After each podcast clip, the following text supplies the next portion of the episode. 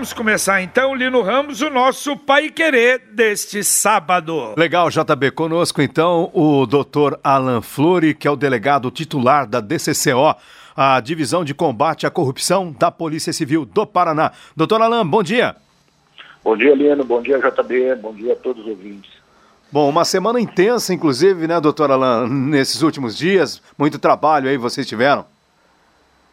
Sim, essa semana foi uma semana bem corrida, ao mesmo tempo bem produtiva. Né? Desencadeamos uma operação que foi extremamente importante no estado do Paraná para retirarmos aí de circulação pessoas que eh, estavam procuradas pela justiça e, por incrível que pareça, até mesmo recebendo benefício emergencial pago pelo governo federal. Enquanto muitos trabalhadores aguardam com ansiedade esses valores, é, para se manterem, haja vista que não podem né, trabalhar com as suas respectivas é, atividades profissionais, indivíduos que deveriam estar encarcerados estavam aí recebendo auxílio ainda do governo federal e sendo de alguma forma até mesmo né, é, beneficiados em detrimento daqueles que verdadeiramente precisam. Então, Agora, é uma semana bastante produtiva para nós e que foi muito comemorada pela Polícia Civil.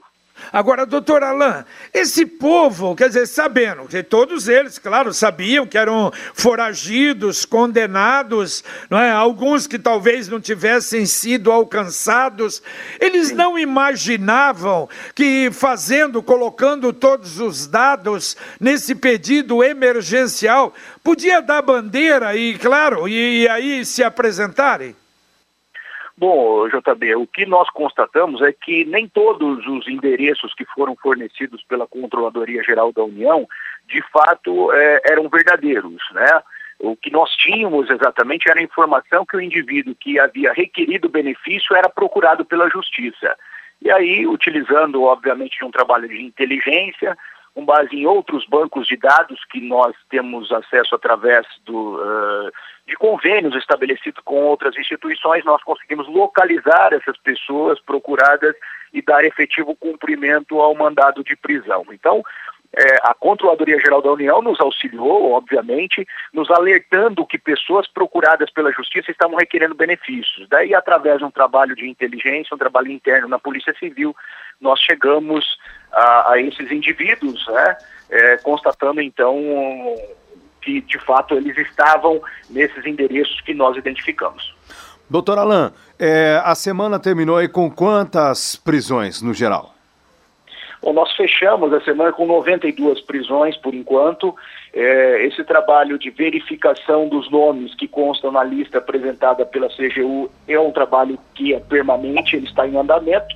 E assim sendo, nós podemos ter outras prisões é, nos próximos dias, né, de acordo com a constatação de que, de, de fato, nós podemos localizar esses indivíduos nos respectivos endereços.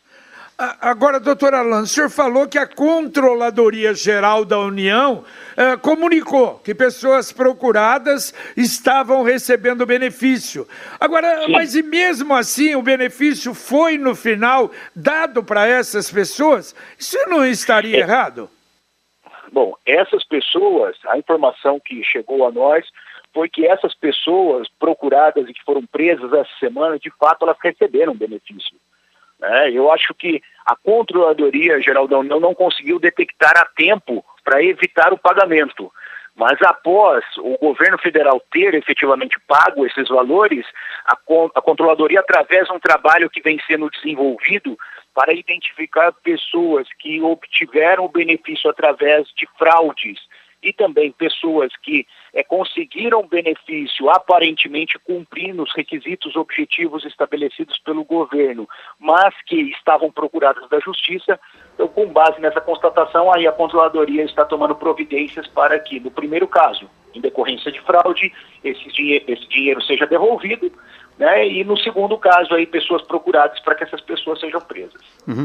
Doutor, agora em relação especificamente a servidores estaduais, municipais, já existe uma definição que também caberá à Polícia Civil do Paraná eventualmente fazer o levantamento, ou seja, investigar?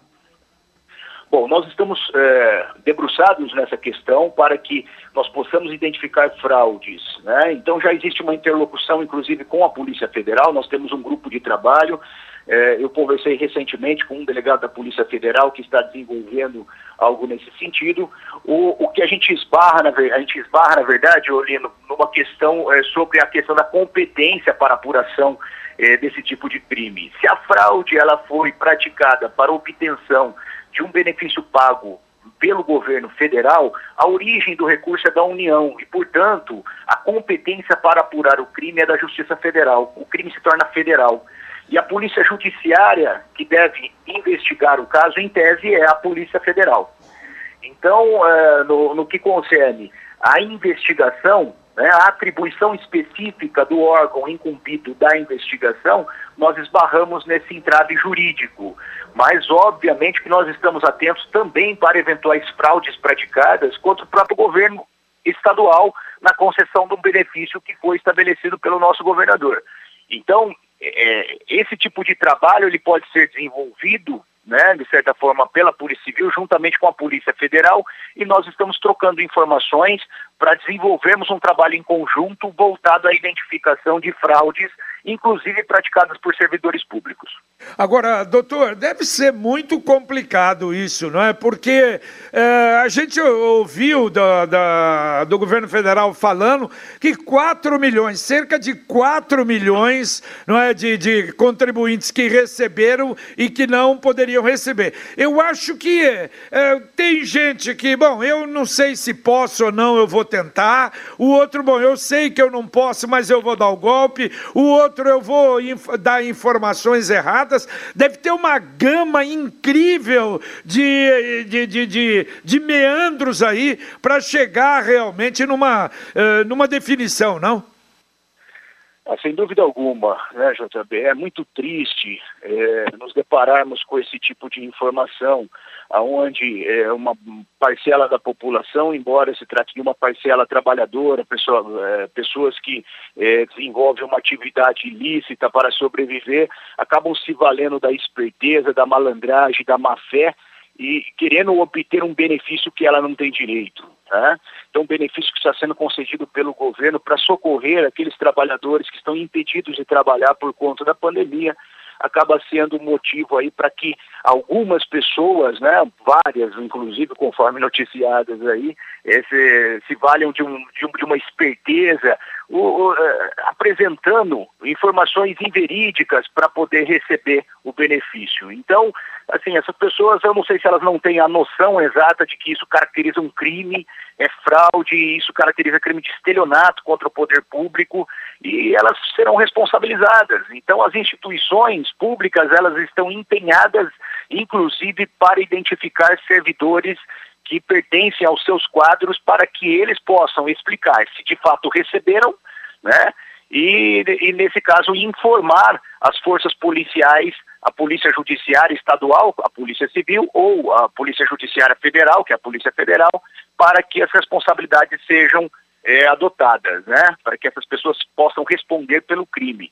O que nós estamos atentos é verificarmos se é, de fato os nomes e os dados de servidores públicos ou até mesmo de, de, de outros trabalhadores do setor privado foram utilizados indevidamente. Isso pode ter acontecido. Então, essa é a primeira cautela que se deve ter para não se cometerem injustiças também, né? Então, o poder público está preocupado em apurar as responsabilidades, porém, é, evitando é, tomar por absoluta a constatação de responsabilidade por parte daquele que obteve o benefício, quando, na verdade, os seus dados pessoais foram utilizados indevidamente. Doutor, agora investigar mais de 4 milhões de pessoas, somente aí dos chamados que foram considerados ricos, é algo também aí que vai despender uma energia e tanto, e uma estrutura também muito severa, não é verdade? Sem dúvida alguma. Né? A polícia que deveria estar é, voltada é, para o combate à criminalidade, aquela criminalidade que bate a porta do cidadão brasileiro todos os dias, tem que se dispor tem que gastar é, tempo, tem que gastar seu efetivo, tem que gastar energia aí para alcançar um indivíduo que, se valendo da esperteza, quer obter um benefício que na verdade ele não tem direito, né, Lino? Então é muito triste quando a gente se depara com uma situação dessa no dia a dia.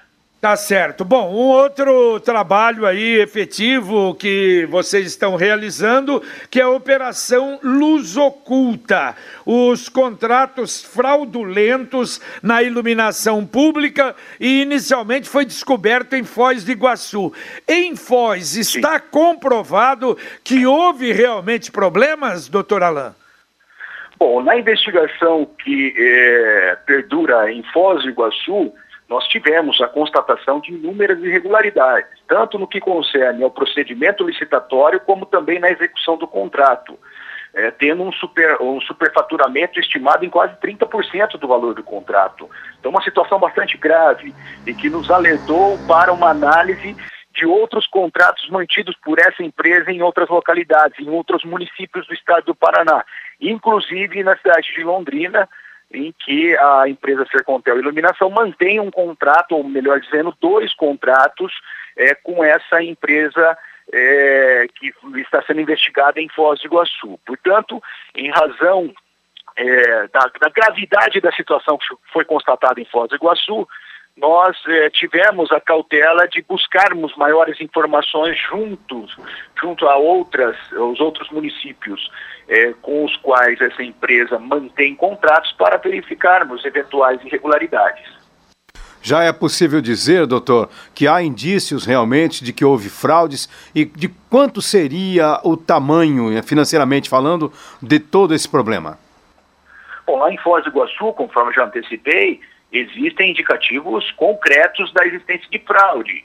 Né? Agora, nessas outras localidades, ainda nós não podemos tecer qualquer tipo de comentário. Então, é, na semana passada, eu solicitei ao presidente da empresa Sercontel Iluminação cópia dos procedimentos licitatórios e dos contratos mantidos com essa empresa para que é, esses documentos sejam analisados de uma forma absolutamente aprofundada, né, para verificarmos ali se aquelas ilicitudes e irregularidades constatadas em Foz do Iguaçu também subsistem para esses procedimentos licitatórios aqui em Londrina.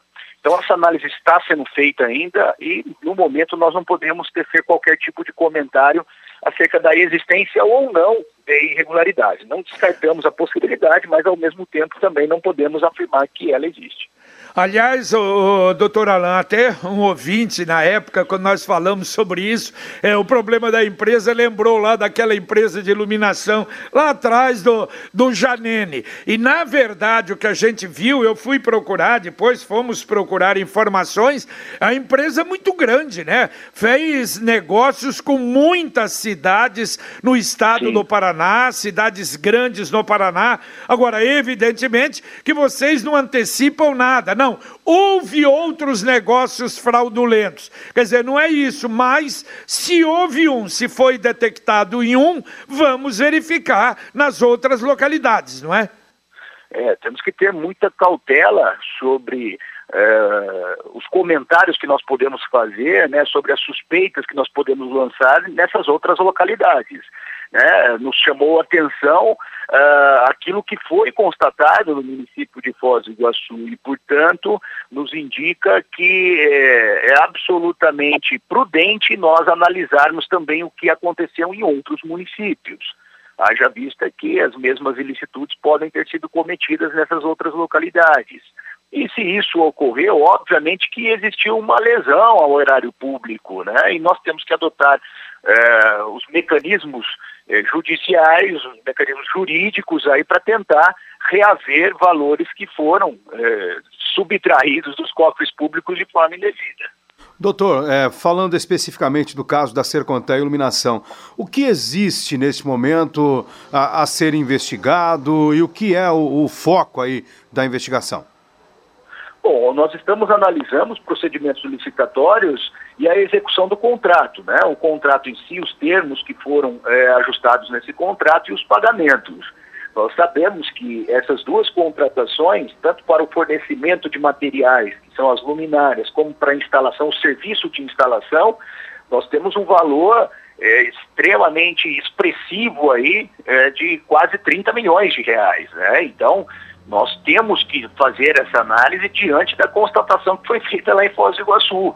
Essa, essa empresa lá, no contrato de 10 milhões e 300 mil reais, ela teve um superfaturamento estimado em 30% do valor do contrato, nós precisamos analisar se isso também ocorreu em Londrina.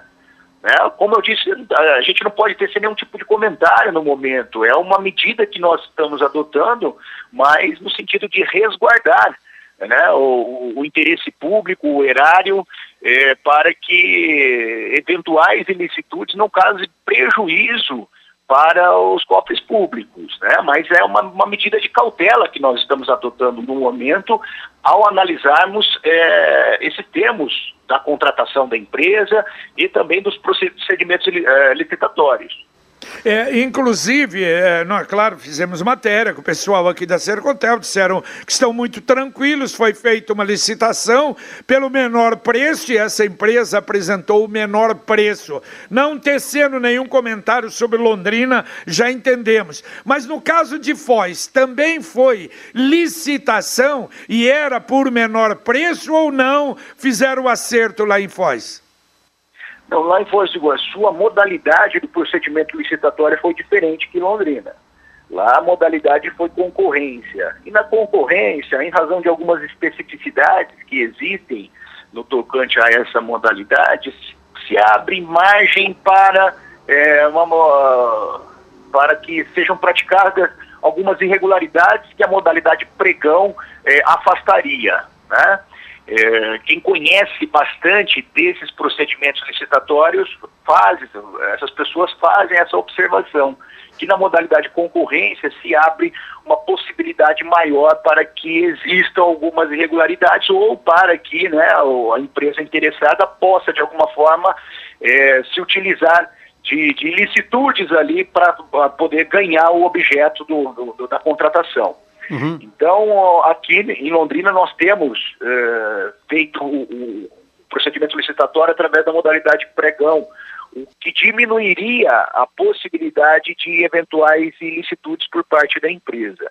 Veja, JB, a gente está adotando essa, essa medida de análise dos procedimentos licitatórios e também dos contratos em si, levando por base, tomando por base uh, o comportamento que foi constatado dessa empresa lá em Foz do Iguaçu. Exato. Não que exista qualquer tipo de suspeita que recaia sobre agentes públicos, sobre a empresa, sobre quem quer que seja. Nós estamos aí diligentes no sentido de apurar se houve alguma irregularidade praticada pela empresa. Óbvio que se ficar caracterizada irregularidade, nós vamos atrás das responsabilidades quem concorreu para que isso acontecesse. Né? E aí nós podemos ter aí a constatação, é, as constatações mais diversas, né? Mas a cautela nossa é fazer, fazermos aí uma análise sobre o conteúdo dos procedimentos licitatórios e também dos contratos. Doutor, para a gente ter uma ideia, quantas, quantos inquéritos estão em andamento né, dentro da divisão de combate à corrupção da Polícia Civil? Lino, olha, é, cada núcleo tem hum. os seus próprios inquéritos, as suas próprias investigações, né? Há cerca de três semanas, nós tivemos uh, um decreto do governo estadual que alterou a denominação da Divisão de Combate à Corrupção, conforme você anunciou aí, DCCO. A DCCO não existe mais. Agora, a divisão passou a se chamar Divisão Estadual de Combate à Corrupção, adotando a sigla DECOR. Essa medida, ela visou padronizar a denominação de unidades de, de enfrentamento à corrupção, é, unidades que existem nas polícias civis de todos os estados. Então, hoje em dia, a divisão, ela é, é chamada de TECOR, né?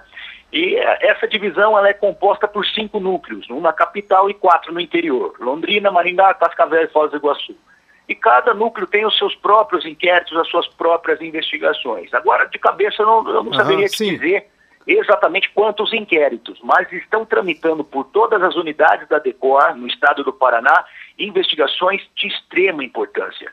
Então, a divisão de, de, de combate à corrupção da Polícia Civil vem realizando um trabalho sério, um trabalho com grande empenho para frear, sobretudo, ações que visam prejudicar eh, os cofres públicos, lesar o erário e também ações que visam praticar crimes de corrupção, ou seja, vantagem indevida para agentes públicos né, e responsabilizando também, alcançando também aqueles que pagam a vantagem indevida.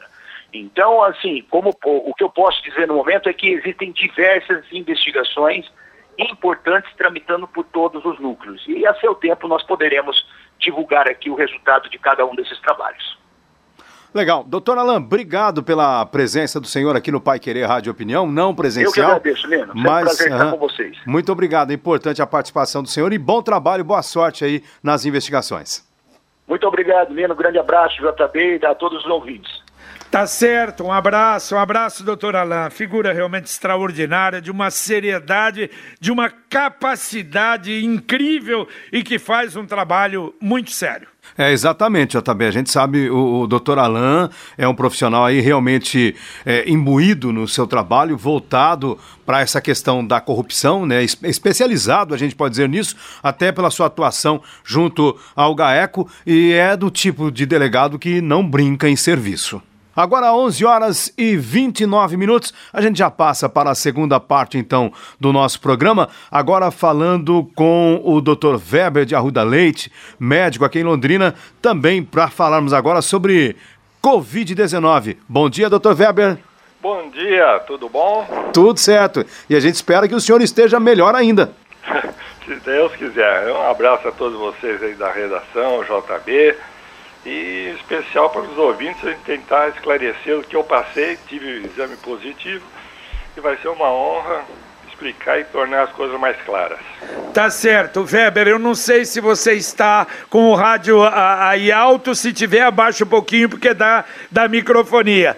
E, e o Weber, bom, o Weber, para você ter uma ideia, é, é, é meu amigo, nós nos conhecemos em 1955. Faz pouco tempo, não é? 65 anos, fomos colegas no Colégio Marista, da primeira turma do Marista.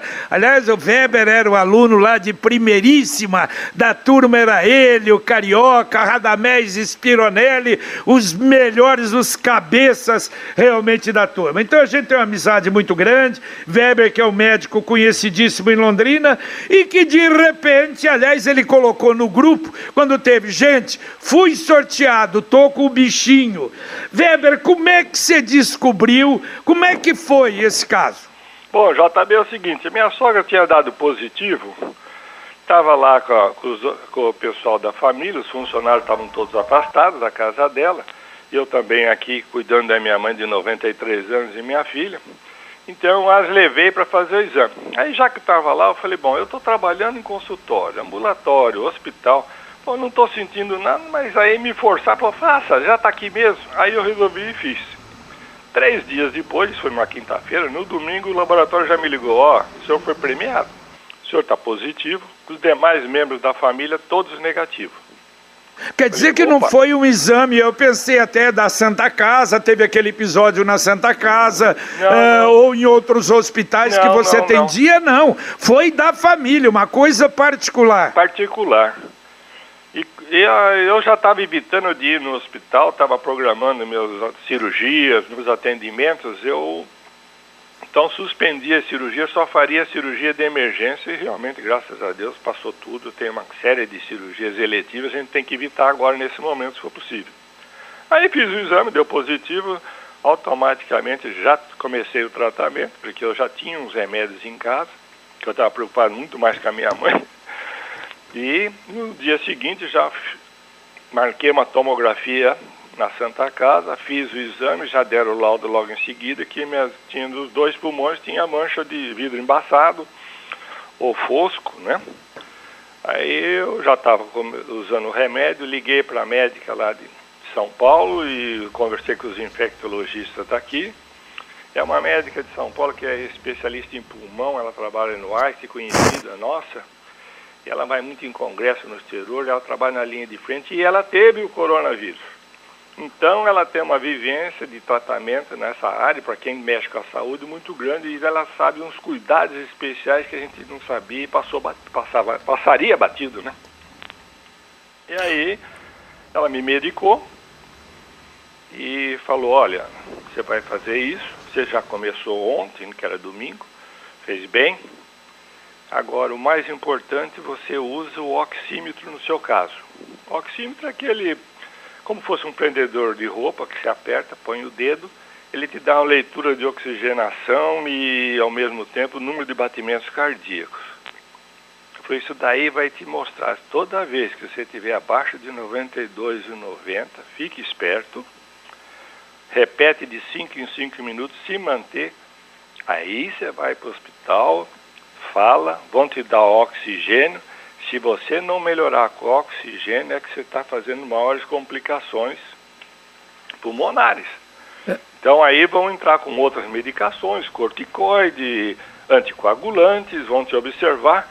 Só em último caso você fica internado ou se piorar muito, aí te levam para UTI. Mas você tem que evitar ao máximo de enfrentar ambiente hospitalar. Agora, agora, Weber, tinha algum sintoma antes do, do exame? Você sentiu alguma coisa diferente? É médico, nada. puxa vida. Isso que foi, isso que ela falou que é a parte perigosa. Eu não tive nada, não senti nada. Nada, nada, nada, nada. Depois do exame de domingo, dois dias depois, começou a aparecer roquidão, uma saliva bem espessa de paladar salgado e uma sede intensa. Sem febre. Aí no quarto dia já começou a ter dores dos membros inferiores do joelho para baixo e dor na bacia. Era como fosse dor interna no osso, sabe? E uma dor chata, que não passava. Por mais que tomava analgésica, mais lado dela falou para manter sempre analgésica de paracetamol e de pirona só, não inventar. E tomar líquido barbaridade tomar lactobacilo uma vez por dia ou um iogurte. Se tiver intolerância à lactase, tira. Eu falei, não tem. Ele falou, não, mas se tiver, usa tudo sem lactase, mas é importante que vai te dar muito gás por causa da medicação dele, porque ele mexe com o aparelho digestivo, vascular, circulatório, cerebral e cardíaco. falei, opa, pegou tudo, né? Certo. Aí ela falou, se tiver diarreia, observe essa quantidade para você não desidratar, porque é uma coisa impressionante a quantidade de vezes que vai. Eu não tive nada disso, só tive gases e mais nada nessa área digestiva. O doutor, uh, muitas pessoas relataram também, o senhor falou do, do paladar, né, da saliva salgada. Muita gente chegou a, diz que chega a perder o paladar e também o olfato. Né? O senhor teve eu alguma tive coisa? perda de olfato, mas eu acho que o meu paladar, pelo estar meio salgado, realmente, eu até mandava fazer de propósito, minha filha é nutricionista, ela que cuidou de mim, eu isolado total, ela variava os temperos para mim sentir, eu falei, ó, vai dando essas dicas, muda, põe um pouco de pimentinha aqui, carrega mais no sal aqui, um outro erva não sei do que lá, outro tempero, para mim sentir se eu estou perdendo o paladar ou não. O que eu senti é que diminuiu a sensibilidade do paladar. Eu não cheguei a perder, mas eu diminuiu. Volta e meia, ela falou, você sentiu a pimentinha assim? Falei, hoje eu não senti nada. Agora, você sentiu o problema de respiração, Weber? Ah, não. Aí esse daí é interessante. Com a roquidão, eu senti o seguinte, eu sentia cansaço. Sabe, eu fazia qualquer coisa dentro do quarto, eu sentia que cansava. Mas não, e o oxímetro marcando que eu estava com boa oxigenação, não estava com falta de ar, que isso que era importante. Né? E o oxímetro é um aparelho pequenininho, é parte dos enfermeiros, técnicos de enfermagem, médicos costumam ter de, à vontade. Só que no mercado estão explorando, né? Existia por 100, 120 reais, estão pedindo 500 e não acha. A internet, se pedir, não chega. Já passa os 14 dias e não entrega. Então, precisa, tem que ficar bem esperto, pede para os amigos, vê o que, que pode arranjar. E é mais tranquilo. E outra coisa que é importante é o seguinte, a sensação que mexe com o sistema nervoso central. Essa é uma coisa interessantíssima. Você fica muito ansioso, inquieto, porque sendo médico você sabe o movimento diário do que qualquer sinal de complicação não. E eu tive duas noites uma sudorese, ou seja, um suor excessivo só no tórax, que chegava a ter que levantar, tomar o banho e trocar o pijama. Falei, ué, que será que está acontecendo diferente que isso não está muito relatado?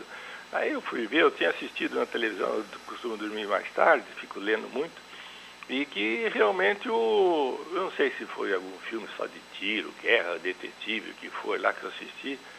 Eu não me lembro. Eu devo ter sonhado alguma coisa, sei lá, eu, a maior parte do sistema nervoso cerebral deve ter dado algum estresse durante essa noite e, e, realmente aconteceu isso. Agora, é, e o grande segredo também é fazer exercício respiratório. É simples, tranquilo, você levanta os braços, puxa, enche o peito de ar, conta até 10, abaixa o braço e solta o ar.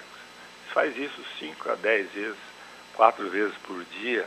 Olha, como melhora a respiração, como você joga para fora todo o ar, e nessa jogada do ar você está expelindo uma quantidade de vírus muito grande, que no ar ele dissipa, não tem perigo nenhum, desde que a, o seu quarto está janela aberta, ventilado e ela deu umas dicas interessantes, viu, Jota? Então, esse exercício que você falou é um exercício, mesmo a gente, se estiver bem, eu vi outro dia também, de vez em é, quando, é, não, procura é um fazer isso. É para fazer, que... Weber? É, ela falou que isso daí deve se fazer de rotina, porque com a idade dá uma atrofia muscular e da parte do organismo todo, uma diminuição dessa massa muscular, e pode acumular até muita massa gordurosa, que aí dificulta.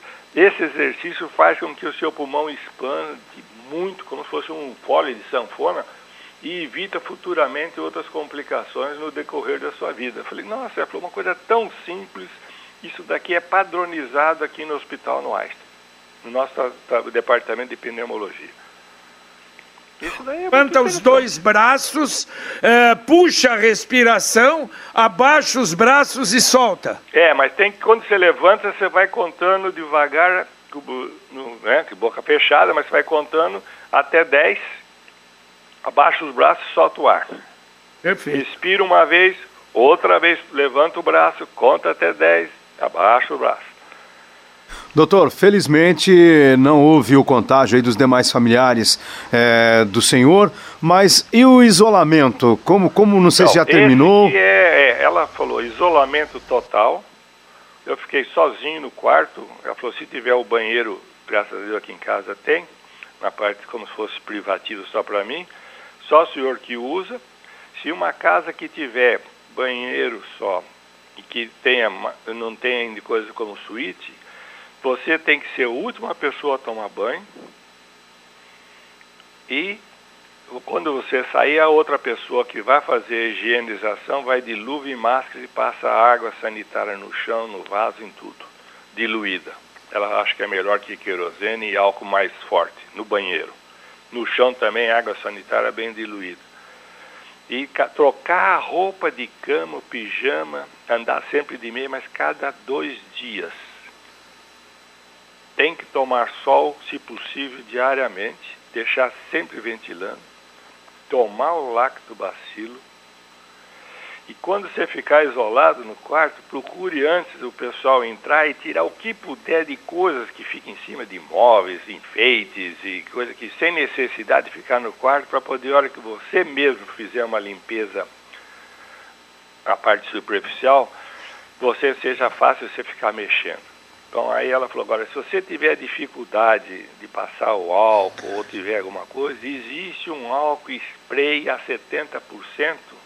Você abre a janela do quarto, deixa ventilar, aí você borrifa o quarto todo, a cama, tudo por cima com esse álcool. E espera que fique tranquilo que isso daí vai ajudar muito a higienização do quarto. Eu, também é uma coisa que ninguém tinha me dito isso aqui em Londrina. Agora, agora Weber, é, o, o, isolamento total, diferente da quarentena. Por exemplo, que a gente está tá em casa uh, hoje praticamente só, às vezes vem uma, uma pessoa que vem Adriana, mas é uma quarentena, é só, mas é diferente desse isolamento que você ah, ficou sim. nesse período todo. É então, verdade, não, não. quando você falou que mexe com a cabeça. É, é, é, não, por exemplo, e você como médico, a preocupação de agravar, de precisar de internamento, é por isso não? É, não, isso também passa na cabeça, viu, Jota? Mas você sabe o que mais faz mal que eu notei? Assistir telejornal pela televisão. Mas isso até você estando bem hoje. Você não imagina, porque eles só matam todo mundo. Não sei se eles é não morreram ainda, porque, pelo amor de Deus, né?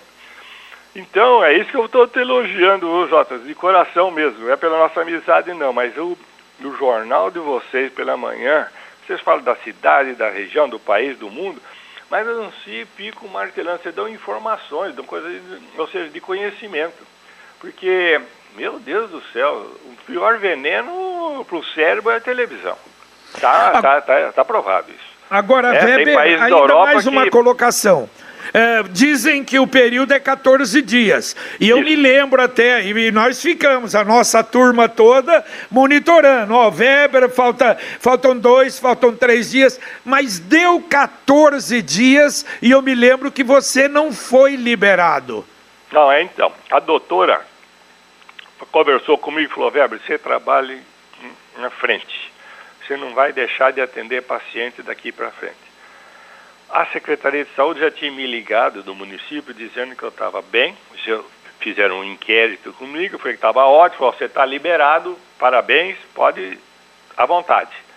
Aí eu liguei para ela e falei, olha, fui liberado pela secretaria, falou, não vai na conversa. Você vai ficar até hoje, que hoje é sábado, em casa, tranquilo, evita de contato com a sua mãe. Ela está usando máscara no quartinho dela lá, sossegada, coitada. Está mais de quarentena que eu. E vamos fazer o seguinte: a partir de segundo você está curado já, mas eu, tô, eu faço as contas diferentes. Eu começo a contar os dias a partir do momento que você tomou remédio. Ela não leva em consideração, como a secretaria faz, é três dias do dia que você fez o exame e ele der positivo, eles afastam dois a três dias e de lá daqueles três dias que eles vão contar 14 dias. Ela fala que esses cinco a seis dias antes pode ser que as pessoas não eliminem totalmente e possa ser um portador e dar com por isso que às vezes fala, ah, teve recaída, claro, não estava curado e ele não confirmou e não fez o período certo. E ela falou que lá no Hospital do Einstein, no parte de pneumo, quando ela orienta, ela atende por videoconferência o tempo todo, o período da tarde, é uma loucura para achar horário com ela. Ela falou, ó, oh, Weber, ó, fique tranquilo, faz isso, você está curado, fica sossegado, mas faz isso por mim. Fica mais três, quatro dias. Pronto, eu fiquei até hoje, né? Quem fica hoje, fica amanhã, né? Claro. Amanhã é domingo. Agora, uma coisa interessante, Jota. Como a parte de fé, religião, não importa se é evangélico, cristão, que for, como faz bem para a gente nessas horas. Eu, pelo menos, sou católico, né? Isso daí eu vou te contar, a necessidade de dar força. Então, assisti às missas às, às seis horas lá da, da Basílica da Aparecida, e domingo, dez e, meia, dez e meia do Monsenhor Bernardo, que é uma figura ímpar, né? Que é até meu cliente, eu adoro ele, ele também tem um relacionamento familiar muito grande. Como faz bem para a cabeça. A necessidade de você ter fé, se você descobrir que você não tinha tempo para isso, também não tinha tempo para a família, só para o trabalho, essa correria, aí você vê que isso daí não vale nada, num soprão, não adiantou nada que você fez. Agora, Weber, só até para encerrar, você você teve, por exemplo, você falou aquela o problema da noite lá que você sentiu diferente. Em algum momento desses dias, você ficou com receio e conhecimento e tem conhecimento como médico que teria que ser internado? Não, de internado não, mas eu estava preocupado com a minha oxigenação. Apesar que nunca fui fumante, fui atleta lá atrás, mas eu estava um tempo, período dos últimos tempos, assim, sem fazer exercício físico, inclusive de caminhada, ou seja, eu estava só trabalhando, trabalhando, trabalhando, ou seja, eu não estava arranjando tempo para mim.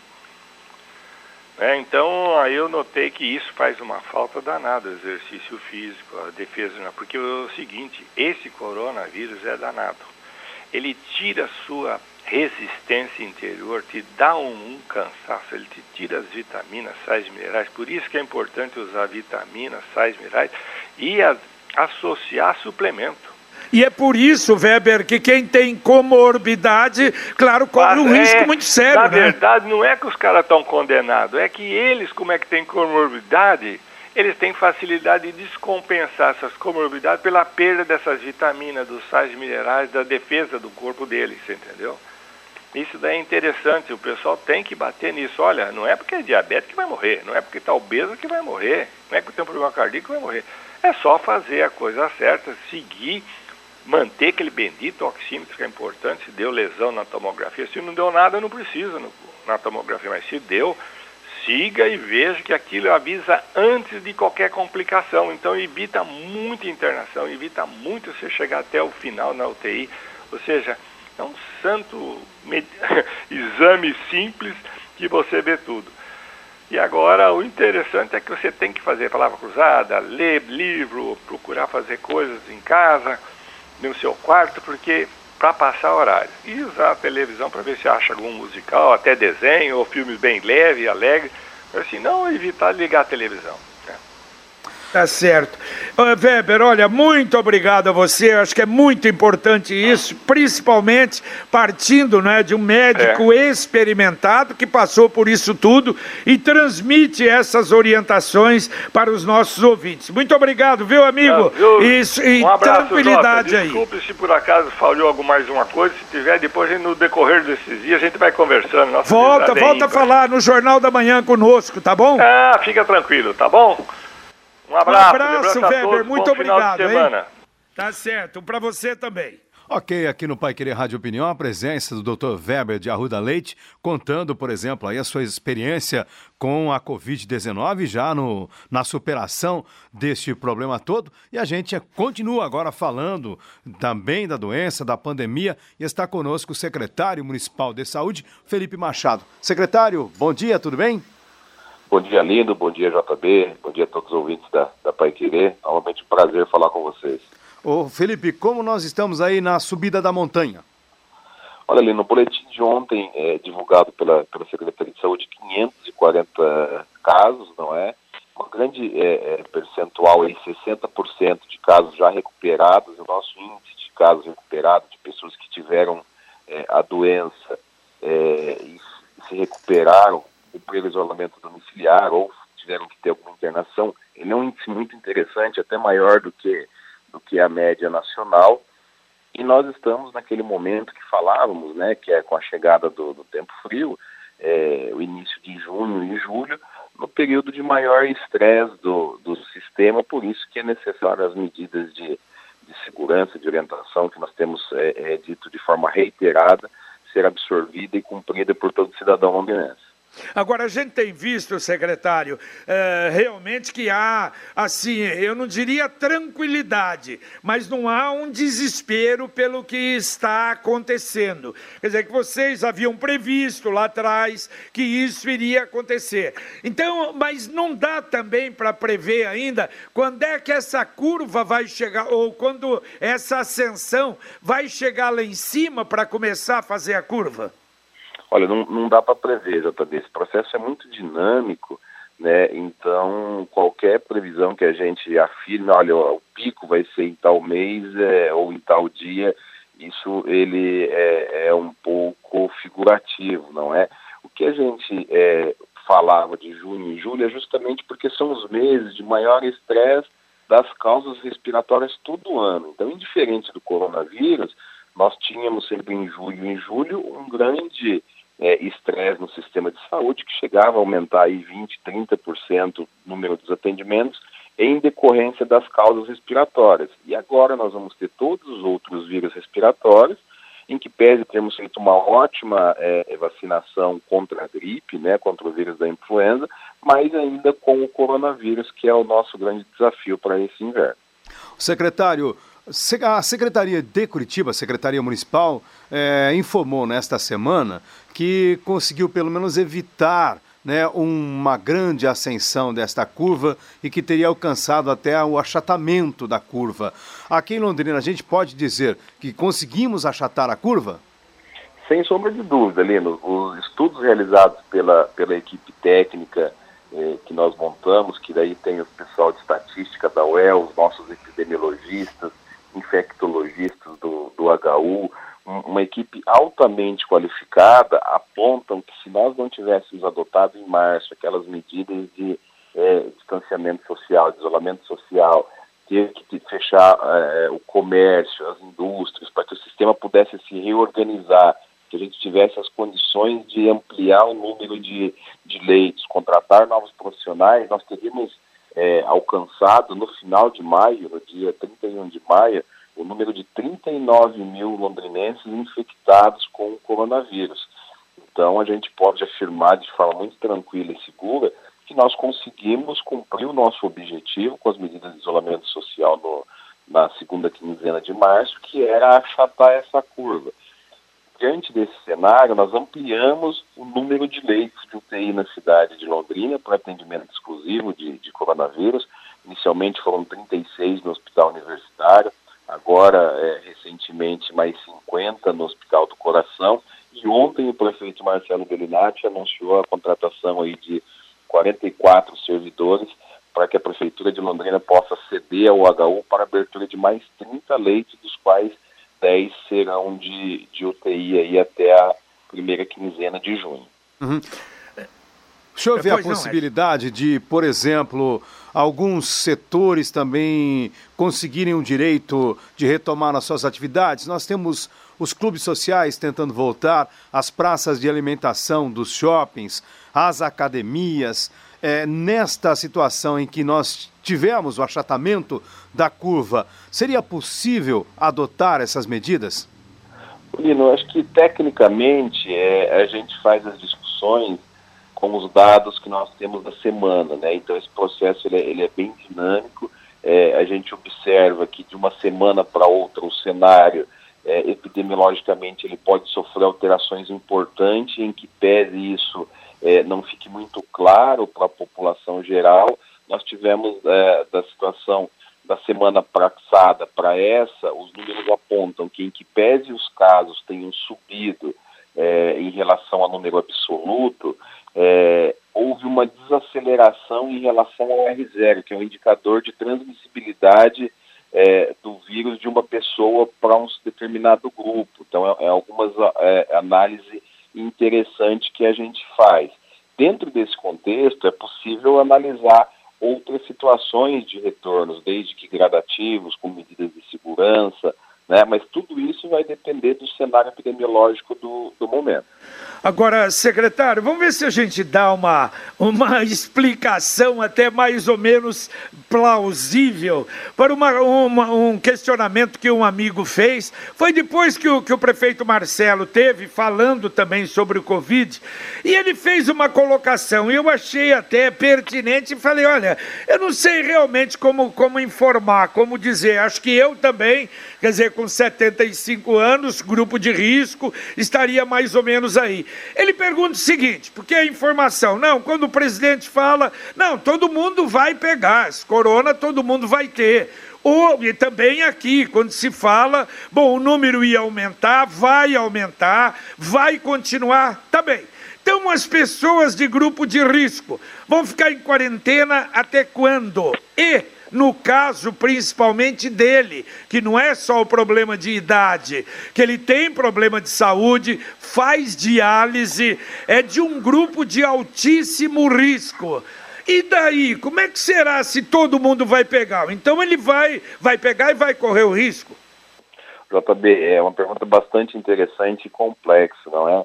é veja, nós, nós, é, o que nós sabemos da, da doença é que ela é altamente é, é perigosa para as pessoas do grupo de risco, seja por idade ou por doenças crônicas de base, que o sistema imunológico já, já está um pouco mais, mais fragilizado, não é? é para que a gente tenha segurança total de liberar essas pessoas, é, tecnicamente falando, ah, obrigatoriamente vai passar isso por uma questão de uma vacina disponível no mercado ou de uma medicação que seja segura. E cada organismo vai reagir de uma, de uma forma. Nós tivemos um caso ontem emblemático no Hospital Universitário de uma senhora de 91 anos que contraiu a doença, tinha uma série de comorbidades já por conta da idade, ficou acho que mais de 30 dias internada. No período de internação teve duas intubação, ela intubou, piorou, depois melhorou, estubou, intubou de novo e ontem ela teve alta. Então, cada organismo da pessoa vai reagir de uma forma à questão da infecção pelo vírus. Então, para que a gente tenha segurança de falar os grupos de risco estão protegidos, é exatamente igual aconteceu com H1N1 em 2009. Por isso que toda vacinação da H1N1, da gripe, do vírus da influenza, obrigatoriamente a gente começa pelos idosos, seguido da população de doenças crônicas, que são os públicos mais vulneráveis e mais suscetíveis às complicações que o vírus pode trazer. Hum. E nesse sentido, então, não há um prazo para a gente, mesmo que daqui a pouco a curva comece a se acentuar, nós começamos a descer a serra, essas pessoas ainda terão que se manter aí, de certa maneira, afastadas, secretário? Olha, tudo indica que sim, Lino, e, e, esse processo é muito dinâmico, como a gente sempre tem, tem dito. As, as, orientações da Organização Mundial de Saúde, dos especialistas a nível nacional e mundial, ainda é nesse sentido, é, que os grupos de risco eles tenham os cuidados redobrados, triplicados, é, justamente por essa alta vulnerabilidade.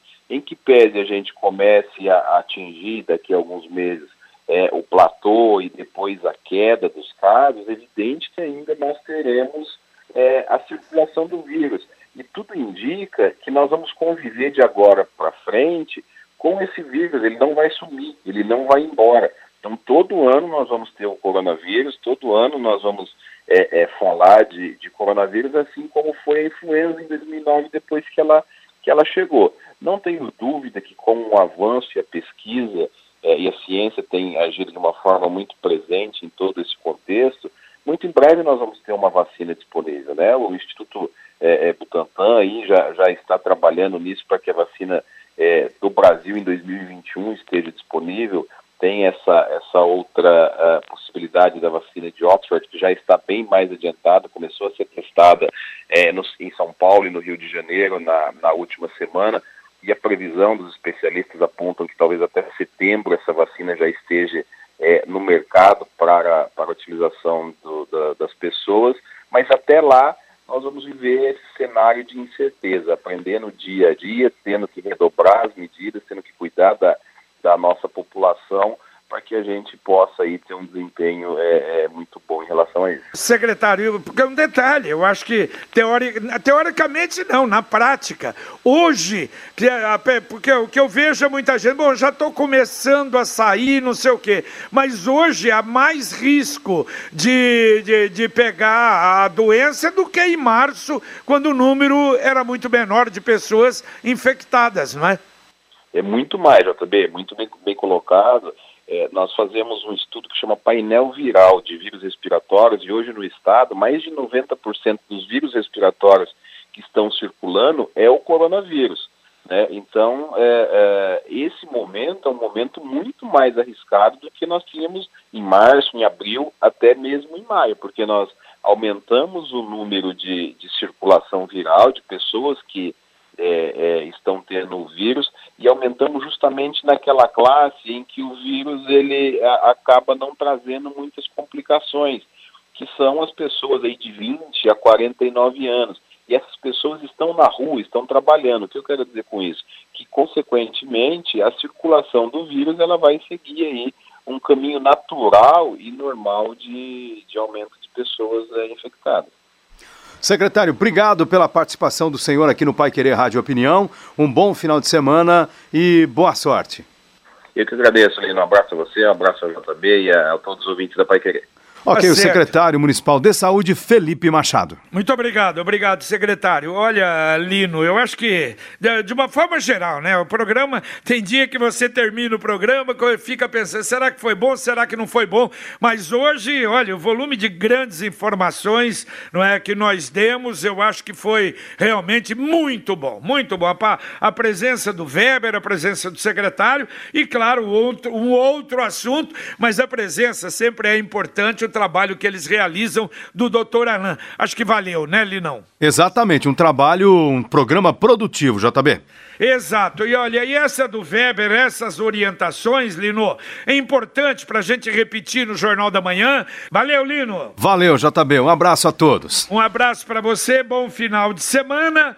Vamos terminando o nosso Pai Querer Rádio Opinião Especial de hoje.